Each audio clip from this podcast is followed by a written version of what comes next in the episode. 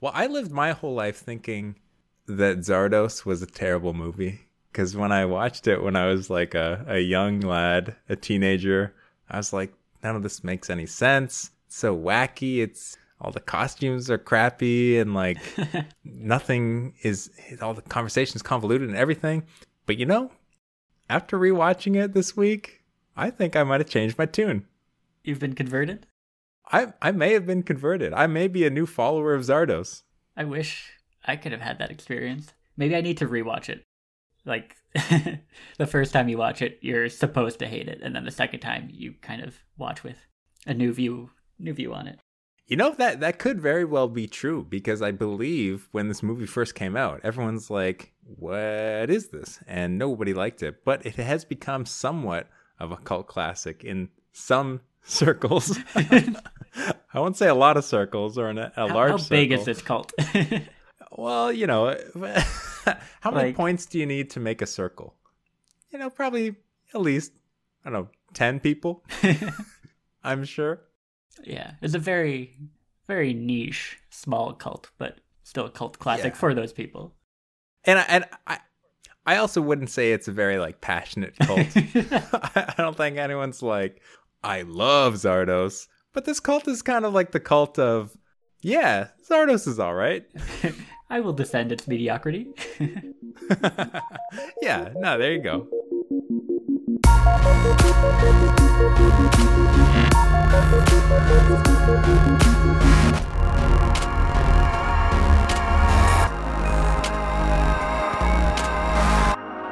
Welcome back to another episode of Psi Minus Phi, a movie club for science nerds and science club for movie nerds. I'm your host, Christopher Stern. And I'm your host, Nathan Yim.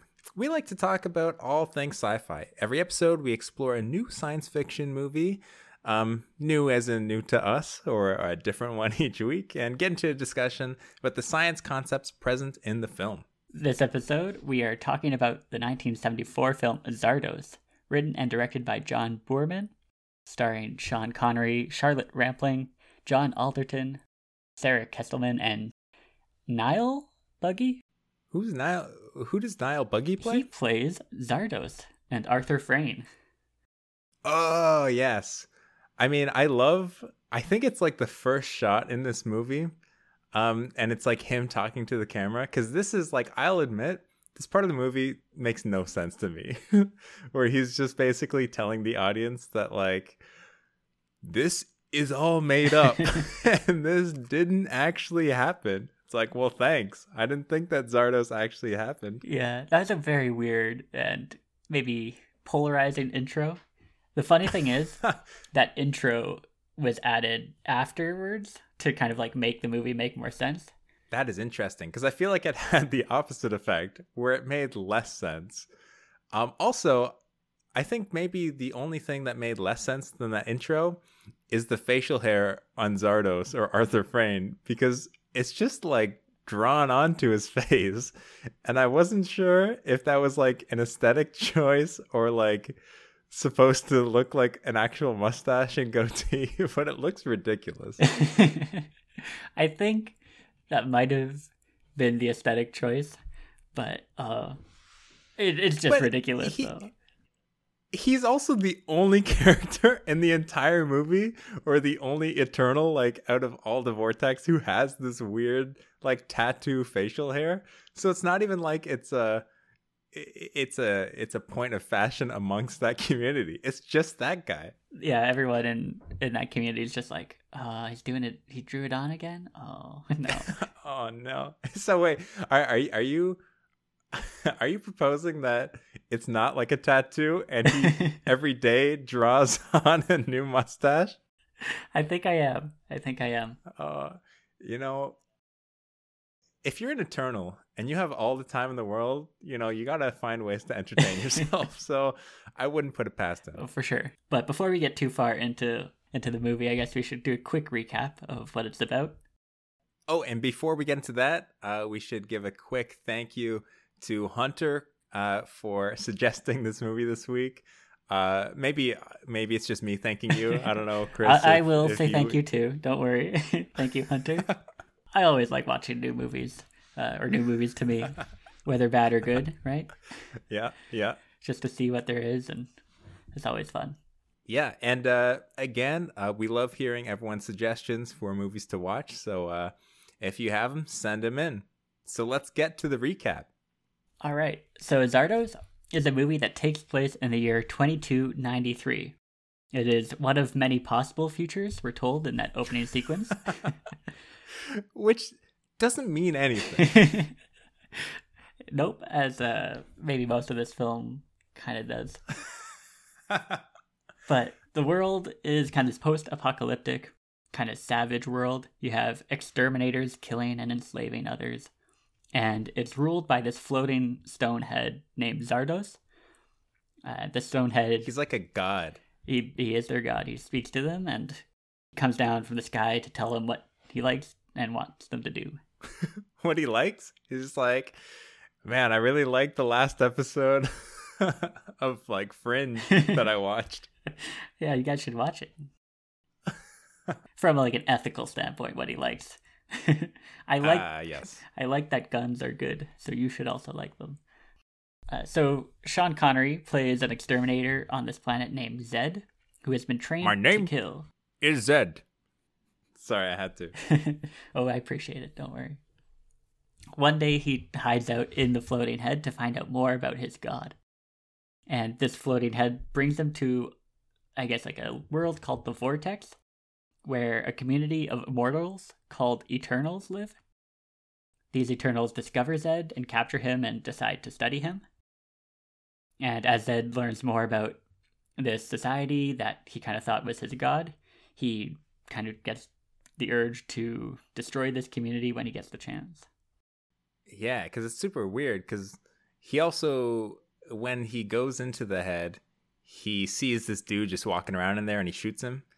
And he kind of starts piecing together that um, Zardoz isn't like a real god and uh, that he's just kind of been using everyone in the, I don't know what they call it, like the Outer Lands or something, uh, where all the the exterminators and the the other people of the earth live. And Zardoz, this floating head, has been like controlling them and controlling the population under the guise of being their god, just to, for their own personal benefit. Right. Yeah, it's a very interesting movie in in some respects, but uh, I don't think it was necessarily for me. So I'll let you take it off, and uh, you can well start off. all right, all right. I'll say like I did actually enjoy this movie uh more than I did when I first watched it. I think there's like actually a couple more interesting things in this that I didn't necessarily appreciate when I, I first saw it. One is that, you know, these Eternals or like in the vortex, this is supposed to be society, perfect society that exists like 300 years in the future and these people live forever. They can't die. They actually have this urge to die because like they're so bored and apathetic with life. And so like all the all the different parts that look super wacky or super silly, I think actually help to reinforce like that this is the society that has has just diverged from what we know in our day-to-day lives as as as normal. So like you look at their clothing and it's all like super super uh, different than what you'd see. Um, it's all very uh, unisex as well. Uh, the society itself is very asexual. Um, every single decision is like a democratic vote. It's like from the smallest thing to the biggest thing. They they vote on like computing power for resources and stuff like that as well. Um, they they talk in like the super quick weird language that sounds like I don't know, like dolphins or like whispering or something talking to each other. It's all very weird and it seems very silly but when you think about it it's like wow like i wonder what society would look like if people couldn't die and if all your needs were met in terms of food and and uh, and safety and uh, you know if if you only lived amongst like a couple hundred people or something for hundreds of years and i i think that's the part that kind of interested me about this just like the one of possible futures yeah, that's that's a cool take. Um, very insightful, I guess, because to me, watching it, all of it was very weird, and I think weird enough to a point that it just maybe turned me off completely. I'm like, this is too not my aesthetic and, and style that I'm like kind of just bored watching it. But yeah, at the same time, because it's so different uh, as a society, I guess there is that element of how far removed it is from from where we are now. I, I mean, I will say I did feel bored at, at a bunch of parts in this movie. I think one because like the characters all just talk super slowly, and they're like, "Ah, the tabernacle is everlasting and indestructible," and also like they just throw in so much fluff and like so much. I don't know. It, it's very convoluted the way that they get to the plot. Essentially, like in a nutshell, the immortals. Um, you you find out that and spoilers. Uh, so if if you want to watch this without spoilers, you should stop this now and go watch it. But you find out that there's this guy named Arthur Frayn who has been uh, like posing as this god Zardoz to control the outer wilds uh, or the the outer lands uh, and breed them selectively to eventually create Zed, who's Sean Connery's character, who can come and like liberate the Eternals because the Eternals are so bored, and he's essentially like this this resistance guy undercover who's using his power of like being Zardoz to to essentially bring down the establishment and change the status quo because they're just so bored with life, and it's just nothing has happened uh, in their society, and they're just stagnant. Yeah, it's interesting that I guess that's the plot, but the way they show it and go about it you follow Zed and he doesn't really know you don't know really what's going on with him. I think that maybe is what made it difficult or inaccessible uh, for for me at least to watch. Yeah, that that's a good point. Like he's kind of you you don't really know what's going on in his head because he doesn't speak a lot in this movie either. Um, they there's scenes where they talk about how he's like actually genetically superior, and you don't know if he is smarter than he comes off, or if he is just kind of like a they call the exterminators brutals as well. Um, but then in a series of flashbacks, you find out that he's read like every book in this library, so has all the knowledge of the world, and so he's actually like a pretty well-read guy. but yeah, he doesn't uh, show that at all until that flashback. Yeah, yeah, exactly. So yeah, I guess uh, overall, like I, I I dig like the overall story, but the way that it's executed is like it's very roundabout and it's it's confusing to watch and it's hard to follow. Um, but I think the, the the base ideas were pretty interesting. Hmm. Yeah, that's fair. I know when you yeah when you pull out those base ideas, um, you have like the Eternals and within their society. I know they have uh, like the apathetics or the people who kind of have stopped caring so much that yeah, life is too boring for them. And then you have like these renegades who are older, kind of almost senile people who don't conform at all to what society wants, and so they've been kind of cast out. Uh, and yeah, having these sort of symbols, I guess, was kind of interesting, and how that maybe relates to society now. Even like some people who are young are maybe apathetic and don't want to do anything because they feel powerless and to younger generations, like the older individuals might seem a little crazy. Um, and I think there is some, maybe some symbolism there, but. Yeah, that that is interesting. I I could see there being uh, some parallels there, uh, for sure. Um, I I think it's also worth mentioning, like, um, the t- the science topic that we wanted to talk about today was immortality. I, that's like one of the the big themes in this movie, and I think this movie kind of uses that that classic trope of immortality actually being a curse. Think like when you first hear it, it's like, oh yeah, being immortal would be the best, but it's it's actually like a bad thing, and like no one would actually want to be living forever. And uh, I think the the thing that this movie does a little differently than maybe others is that you can also age, and so uh, like the renegades, they're all old and kind of senile, and uh, their quality of life is worse, even though they are immortal. And so like uh uh even in the movie the punishment for crimes against like i don't know this perfect society it's not done in terms of of years served in prison or anything like that but they actually just add age to you and so they'll age you 50 years or or 10 years or whatever depending on the severity of your crime so i'm going to ask you this movie, like in the start, in that opening monologue, they talk about uh, Andrew Frayn's like, oh, this is a story rich in irony and most satir- satirical. And I was kind of wondering, like, okay, well, what is the movie satirizing? Uh, do you think it's satirizing immortality, or is it something else about religious institutions and maybe current kind of government and? Oh, that's that's a really good question. I actually I don't even remember him saying that, so I hadn't even thought about that. But um, I wonder. I I almost consider it uh like a um what's the word I'm looking for? I I, almost consider this movie like a commentary on on class structure as well, and how um essentially like the the majority of the world is being oppressed by by Zardoz and the exterminators, while this handful of people are living like you know the top one percent. They're mortal, um, and so I, I would say if it's a satire of anything, it could be a satire of of just our our class structure or our societal structure that we have uh, today in the real world. Okay, that's fair enough. What about you? I I think because I was so alienated from this film, these were sort of questions that I had. Like, yeah, what is it satirizing? What's this movie, if anything, trying to say about us as like species, as humanity? Um, and I never really came up with too many answers. Um, it was just yeah, maybe too off-putting for me, but it seems like at least to you, you found some deeper things than uh, than I did. but who knows if uh, it does actually hold any water? I, it sounds reasonable to me. I'll let you I'll admit that.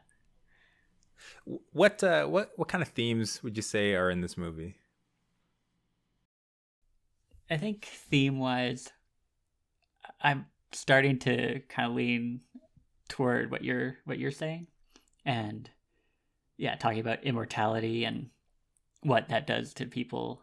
Um, maybe the importance of death to some degree.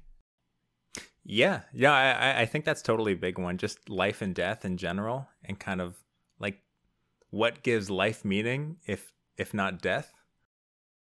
Yeah, yeah. If you could live forever, then what what do you do with your time? So, yeah, there's a lot of stuff there, and yeah, I think when you're talking about kind of class struggle, just any oppressive government or uh, group of people I guess there's a bit of a theme there with how oppression works and how it can can be used as a tool. Yeah, that's true. I would also say there is um, th- this is probably not the primary focus of the movie, but I feel like there's a lot of nature versus nurture uh, as an underlying theme uh, in this movie.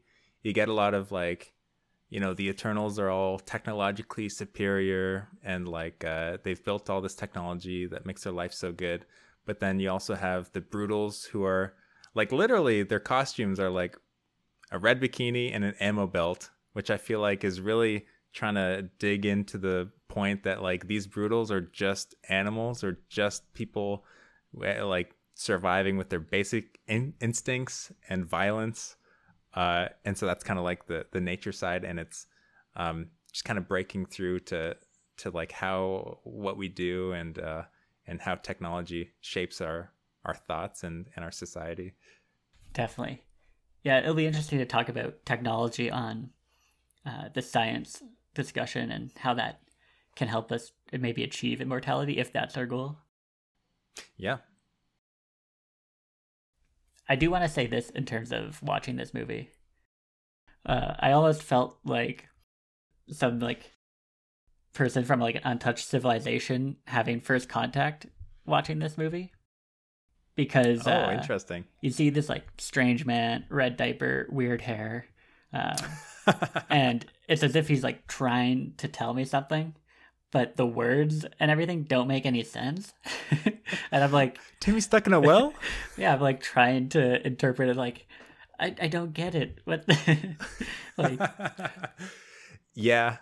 There there was a lot of that. Like for sure. Like there's there's so many lines that just like were unnecessary. Like when they said, well, maybe this was maybe this does lead more into like you know how they might have changed over time, but I like the part where they said Eternals don't sleep. Like they've achieved total consciousness, so they only do second level meditation. Which I'm like, that just sounds like good sleep. yeah. I don't know. It's basically sleep. Th- This this is totally unrelated, but I also just wanted to ask you if you also thought that the that the character friend just looked like Paul McCartney. I I don't think I saw that. No. Oh man, the whole time I'm like, this is just Paul McCartney running around with Sean Connery. Wouldn't that be a friendship? Friendship? Yeah, it it was also kind of confusing that his name was Friend because I was like, are they just calling him Friend or is his actual name Friend? But that was his actual character name. I I feel like this movie didn't have the budget to to achieve what the director wanted to. Yeah. It might have been like a time thing as well, like the time period. Obviously, it's from the 70s, and uh, I do think there's an aesthetic in movies of that era. Like, I'm thinking of like Planet of the Apes and another maybe similarly alienating film called A Boy and His Dog, which production value wise look kind of similar. Uh, Yeah. But yeah, and like there are these sci-fi films that take place years and years into the future that maybe should look a bit better. For for comparison, also, so the budget for this film was around one and a half million uh, USD. Uh, it came out three years before Star Wars: A New Hope, which had a budget of 11 million USD. So it was it was almost like around you know 10 percent of the budget of, of that, which is another movie that's you know very futuristic and has big special effects. Right. And I think these movies like Star Wars or even 2001, which came out five years before this, I think, they live on because they're kind of the top of their, their field. They're the Yeah. best of the best. And so it's almost maybe unfair to compare it that way, where it's like, Yeah, for sure. yeah, these ones look spectacular. What? Why couldn't they do the same? Like, well, yeah, budget would be a factor for sure. And but I do. There were a few things I did appreciate. Like I think a few sequences in the film. Um, there's like when they're projecting stuff onto people's bodies and like the black room, so Oh, you only see like the images on the people's bodies. That was kind of cool. And I think the mirror scene toward the end Oh, it might have gone on a bit too long, but it was just kind of I like seeing it and uh, just it's interesting to see. I think how the mirrors work with the camera and yeah, hiding where people are exactly. That scene kind of reminded me. I forget which Bruce Lee movie it was. Was it like Return of the Dragon, or another one where there's like a house of mirrors at the end, essentially, and he's running through it, and, and that did remind me of that. Yeah, we need more movies with mirrors. Oh yeah, hundred percent. Except like it too was kind of scary. Yeah, I think maybe we can talk about some immortality and what we think about that and where we're going. Yeah, let's do it. Um, I think you know immortality. It's got to be like one of the oldest ideas out there, just because it defies the ultimate fate for all of us, which is death. Right. You know. Yeah, I guess if there's one thing that does define maybe the human condition is that we're going to die. There's a limited amount of time you have on this earth. So why can't we stop that? Yeah, and I, and and I think that has been I wouldn't say the primary focus, but it's probably been like a goal of medicine forever, which is not necessarily living forever, but um, avoiding death. You know, Right. Like, I guess if we think about the things that cause death, you have disease, physical injury, um, and aging are kind of the three main things. And medicine has definitely helped fight disease, uh, even physical injury. Like, that won't be as bad anymore. Um, you can definitely get healed and uh, kind of live a high quality of life with a with a physical injury of some sort. Yeah. So so is um I guess like also we we might want to break down immortality into like different categories because I feel like in movies or in in in works of fiction uh it's it, it's kind of considered in different ways or or like the how it works differs across varying various things. So there's like I, I'm just gonna list list a couple of options, right? There's like in Zardoz, for example, they're immortal in the sense that they can still get like killed from physical injury, but then they're reborn uh, to be the same self, and uh, they don't age unless like you know they're they're punished with aging. So it's kind of like this non-aging immortality type of thing. There's also like I've seen in other movies, you're immortal, but you still get older and older, so your quality of life is is not great, but you're still technically alive. Um, there's like just being invulnerable. Like I don't know if Superman can die of old age or anything, but essentially like you can't be injured, you can't grow any older, but you're an immortal. Um, and then there's like, I guess the the question of physical immortality versus like something that's metaphysical. So you know, if you're not in your human form but you continue to live on in some form, uh, would that be considered immortality? Like you know, the soul, for example, or um, if you were to upload your brain to a computer Right. uh, you know, does that constitute immortality? Yeah.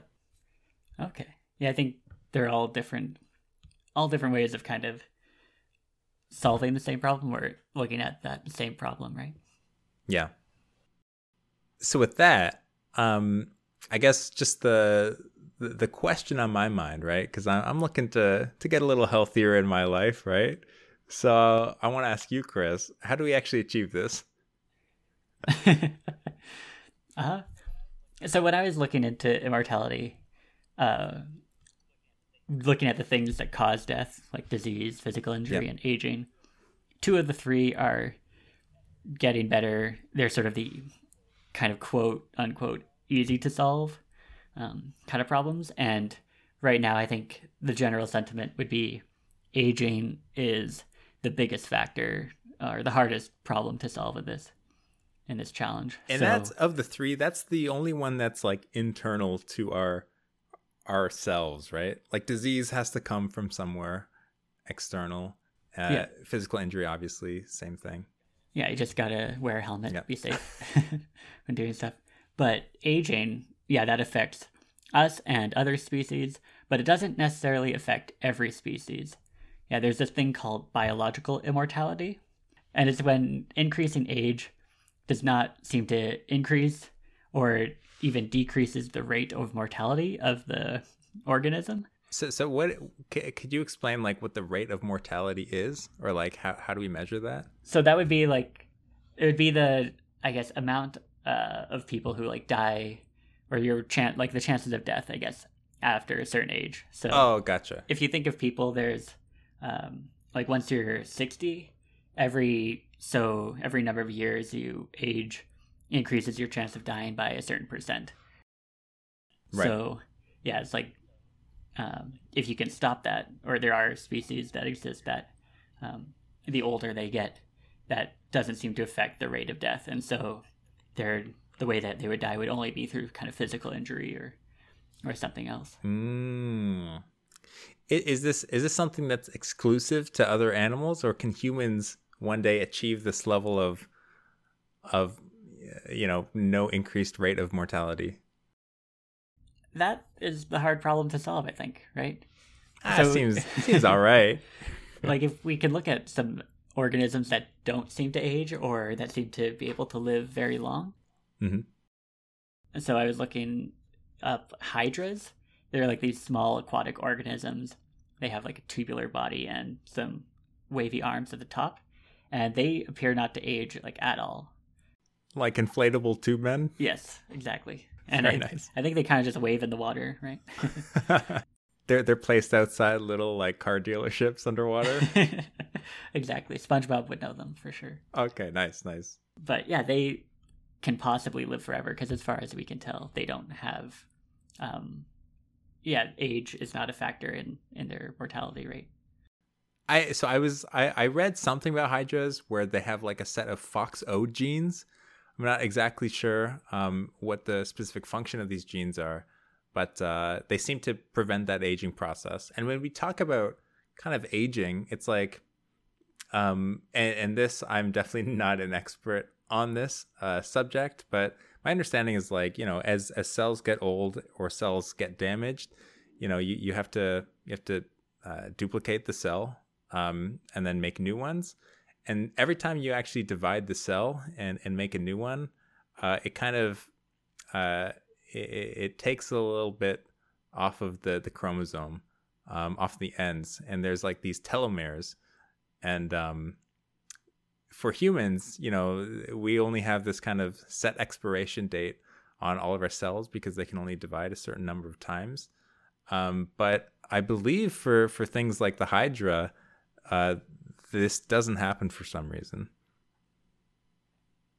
Yeah, I know telomeres are one factor that is seen as like a possible um, either cause or possibly a symptom of aging. Oh, interesting. So, so I I'm not sure if that's then specific to hydras, um, or or if it's some other process that actually uh, prevents aging for them. Yeah, I could see it definitely being genetic. Do you know of uh, any of the other animals that uh, can live forever, or quote unquote forever? Well, I'm not sure about forever, but uh, there were a few things that I saw. Like, there's a glass sponge that has been found, or the skeleton of a glass sponge. Oh, that was found, I think, in Southeast Asia and kind of the oceans around there.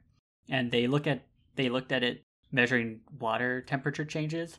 They could look at it through its skeleton, and they could, I guess, analyzing some sort of samples underneath the water. They could find like the water temperatures of that area, and wow. they were able to determine that this glass sponge had lived for over ten thousand years. Wow, yeah. ten thousand. So a single organism of this uh, sponge did that. And there are some corals and trees even that live to be over 4,000 years old. That's crazy. Yeah, trees that, that that's that's true as well. One that was interesting actually was lobsters. Lobsters can actually repair their DNA indefinitely and they get bigger and bigger. But the problem uh, that they run into is that when they get bigger, they have to molt and then create a new shell. But actually creating that shell takes energy and more energy the bigger the shell has to be.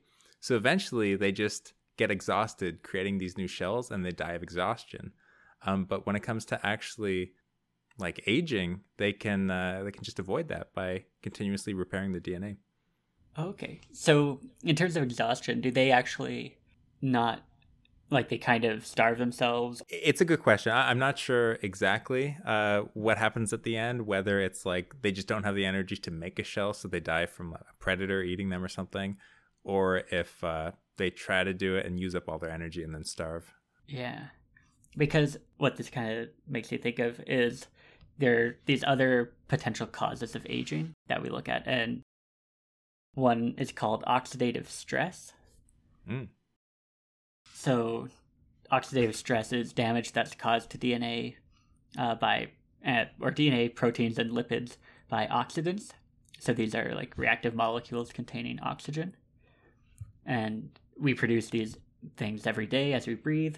But mm. the buildup of this damage over time uh, from oxidative stress can cause like many age-related conditions. So antioxidants are good.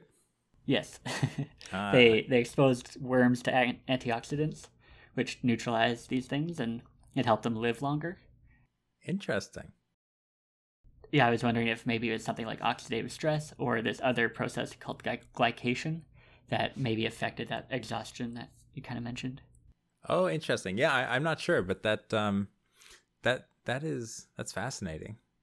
I think um, the last type of uh, living thing that I, I saw that uh, achieved, you know, this some sort of immortality was this kind of jellyfish. It's called uh, dohrnii.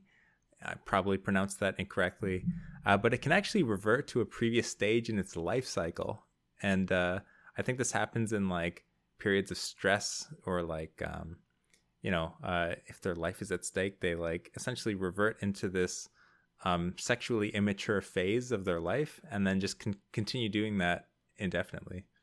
I'm trying to think of another animal that would have definitive like life cycles or something where would it be like a frog turning back into a tadpole or yeah. a butterfly like re remaking um what is it like a, a pod a cocoon yeah that's actually uh, the example that came with it when i was looking this up was it would be like a butterfly becoming uh, a caterpillar again.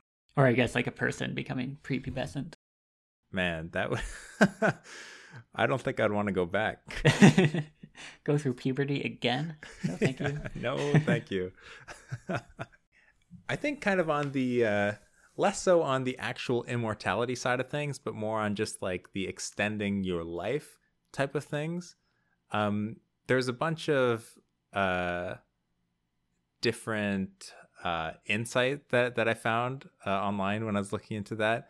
One is that there's this theory that um, having like a tight budget for food energy or like a caloric restriction um, can actually lead to living longer. Um, it's like something to do with a lower metabolism and that uh, I guess aging you slower. Uh, I'm not sure exactly the the process behind that. I think that could also have to do with glycation, which mm. Apparently when glucose binds to our DNA, proteins, and lipids, uh, it can also cause them to be unable to do their jobs. And glucose is the main source of our energy, right? Oh, like I, I, think a lot of anything we eat, we kind of transform into glucose. Um, and so that can actually that does damage our cells so as we get as we age it kind of gets worse but if you reduce the amount of calories you're you're taking in then you obviously wouldn't have that damage being done as much yeah. they, they found in a study that uh, mice that they restricted calorically actually doubled in lifespan which is crazy it's like if i go on a diet i can live to 200 Um, just don't eat all that food on your plate anymore. oh man, but I'm I'm I'm hungry. I, I feel that. Um, I try to to diet sometimes. It's like I just can't stop eating. there was a there's also a study of humans who lived to be over 100 years old uh, that showed a link between um, their longevity and decreased thyroid activity. Um, so that could be uh, kind of more evidence in that direction. Interesting. There is um there is maybe one one thing to clarify also when we talk about like life expectancy and and medicine and how it affects it. And I think that's kind of uh, distinguishing between life expectancy of of a species or a population versus like the maximum lifespan of that population. I think everyone kind of grows up hearing that, you know, since the I don't know 1600s, uh, when life expectancy used to be like 30 years old, um, it's gotten way better since then. But a lot of that um, is because infant mortality was so high back then, disease and wars. Uh, killed people young.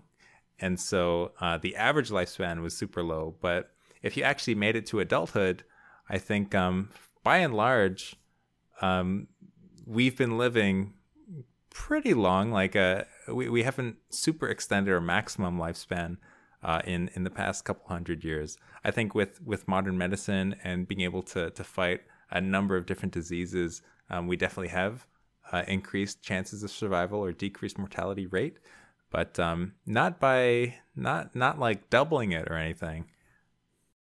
Yeah, I think you're you're spot on there. Where if you could get past a certain age threshold, like then your chances of living to like a ripe old age was much higher. Yeah. And yeah, that's only gotten better as we've improved kind of medicine, public health efforts, and, and all that. I think I read that John Adams, the second president of the United States, lived to be 90, which is like pretty old for back then. yeah, we like to think it is at least, but. Yeah.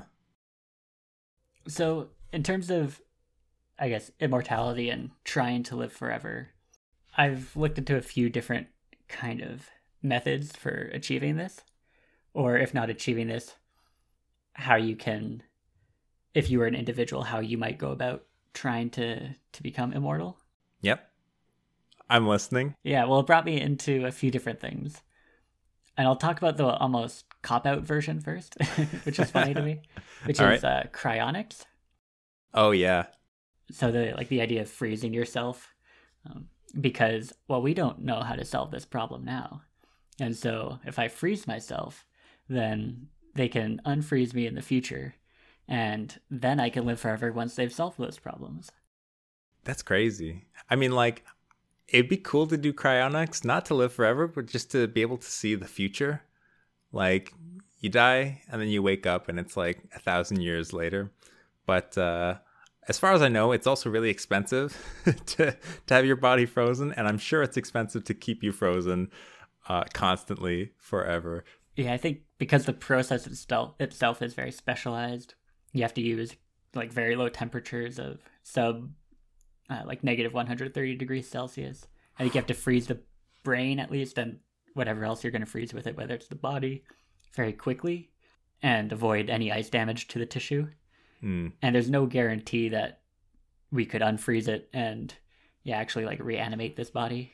Um, so yeah. Yeah. right now you actually you do have like clinical death, and then you're frozen, and it's like maybe you'll be able to wake up one day, but we don't really know. I guess if you're a billionaire and you believe that death is the end and the last stop, it's kind of like might as well. Yeah, funded through your trust or something like you could do it.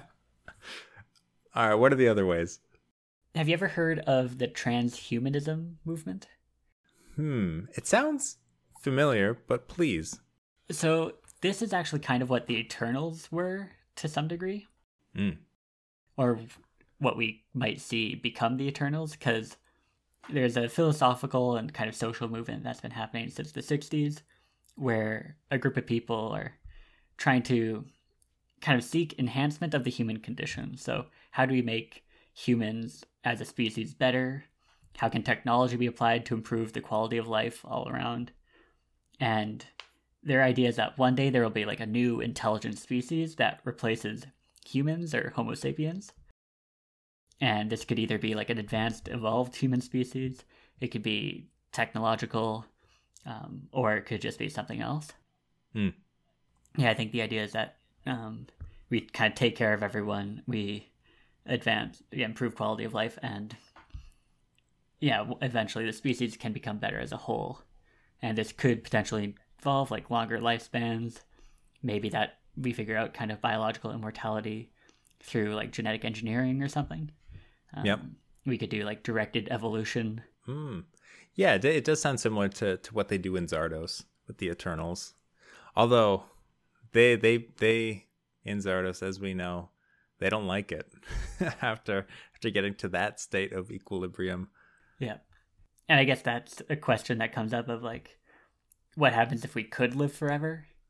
Um, Yeah. right the context of this movie there's the psychological thing of these individuals who live forever and i think you mentioned earlier stagnation Yeah. um, and yeah that could definitely be something because if you can live forever then the idea of like breeding and reproduction would kind of have to stop right if we have 8 billion people on earth right now Yep.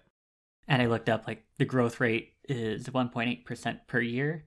If we continued that then 40 years from now we've doubled. Uh, eight, 80 years we'd have 32 billion people on the planet. Yikes. and that's just not sustainable right? Uh, yeah. we don't have the resources and so at some point you have to restrict the population. Um, and so it's the same people uh, same resources. There where does the kind of the growth come from? How does the economy kind of work? How to uh, how does society function are all these kind of big questions you have to figure out Yeah, no, definitely. that being said maybe there are other ways like uh, to live forever we you mentioned the singularity uh, like technological immortality where Mm. you upload your brain and Yep. i think this is an idea that transhumanists have it's also something the cryonicists kind of think could be a possibility where they'll wake me up and then i can upload my brain to a computer Right, right, right. um, and that that kind of interests me because we talked about it before, where uh, you upload your brain. Let's just assume it's the same person. Like we don't have Yep. to kind of get into the metaphysical aspect there, but Yeah. then you've kind of created a different type of life, right? It's life with extra steps, um, where now you have to protect this digital version of yourself. So data corruption. Uh, how is the power? Uh, how does the power get generated? And how do you make sure that it stays on? I guess the whole time. Yeah. Well, w- would you consider it immortality if you had this digital copy of yourself and then you just made copies? I think that could be a form of it. Why not? Yeah, because I guess like for the individual, their consciousness might cease being, but you know they would still be in the world interacting with the world. Yeah, I guess I didn't want to get too much into like the metaphysical part of yeah, it. Yeah, yeah, yeah. It's probably probably best to, to not dive in right now. Yeah, but hypothetically, if it is um, just the same individual, then I think the idea of like digital life as making people immortal is a, an, an interesting thing. And yeah, what does digital life look like is a, a whole nother question. Yeah, it, it's it's interesting. It does tie a little bit into Zardoz again because something that we didn't really mention was this whole society is kind of run by this this super powerful AI, which like probably also didn't have to be like in this movie to to make the whole plot work. But uh, it's this AI called the Tabernacle, and the people who built it like used the power to to forget how they built it or how to destroy it or something like that. And uh, like you can consider that thing is like a living thing that's also immortal. And so I, I think it does, you know, immortality does come in different shapes and sizes, um, at least in, in science fiction. Yeah, no, it's super interesting. But who knows if we'll ever actually get there, right? Immortality is a big problem to solve. Well, if we freeze ourselves, we can find out. we could. Or maybe we should just kind of focus on extending life, right? Yeah. We yeah. might not stop death, but how we can we prolong it, right? And some people have lived to be 100, I think 14, 15 might be the oldest I can remember or can think of. But can we have a good quality of life to be 150 if we change how we do things? There, there is, I'm glad you mentioned quality of life as well, because I think, um, in my opinion, you know, living a really long time uh, isn't as important as living uh, a long time in in good health or or with high quality of life. And so, you know, maybe we shouldn't just be focused on on you know pushing that number up of how many years you've you've been conscious on this earth, but you know how many years you've been conscious and uh, are in you know good health. Right. Yeah. It's what can you do in that time? Essentially, that's maybe more important. If you can enjoy life, can you do the things you want? And um, yeah, if you're trapped maybe to a bed or something, you can't really get out and do things. Um, that's not necessarily uh, the highest quality of life that people would want to have for the last 30, 40 years of their life, right? Yeah. Yeah. I was gonna say on that sunny note, was was there any uh, was there anything else uh, that you wanted to discuss? I don't have anything else that uh, that really came out or comes to mind. What about you? Uh, no, I, I think we we covered it a lot. Um, overall, uh, give Zardoz another shot. Let me know if your opinion changes on it. Uh, I think it'll hold I won't say a special place in my heart, but it'll it'll hold a place in my heart. Just somewhere in there. Somewhere. Yeah. I think you've definitely given me a lot to kind of think about on a rewatch. Um, yeah, some films are. I think you do need to have a bit of context and a bit of background before going into them, and this is definitely one of them where, without knowing anything, it's just like, yeah, it's alienating right from the start. But having the ideas of like, okay, let's focus on what they talk about for immortality and uh, maybe class and and societal structures, then you you have something to kind of think about and appreciate more. Yeah, hundred percent. Thanks for the insight and and making this kind of a bit of a maybe better experience than just watching it on my own. well, no, it, it's good to have the unbiased, the raw view. For sure for sure. And there's no there's no, you know, there's no right interpretation. Yeah. So, yeah, I guess thank you to you and yeah, thank you to Hunter for recommending again. Well, thank you. And uh, thanks to Hunter as well. Um, and thank you everybody for listening. Um, if you enjoy the show, please share the show with your friends and follow us on social media. We are at Sci Fiction on Twitter and at Sci Fi on Facebook and Instagram. We're also sci-fi at gmail.com where you can send us your suggestions for future episodes or anything that you want us to watch. Also happy to hear any other feedback that you might have on the show. Um, I gotta go draw on a new mustache uh, for today. Um, I've been meaning to do that for a little while, and Zardoz has given me the the push that I needed. I can't wait to see it. So uh, until next time, I'm Christopher Stern. And I'm Nathan Yim. Hold on to your butts.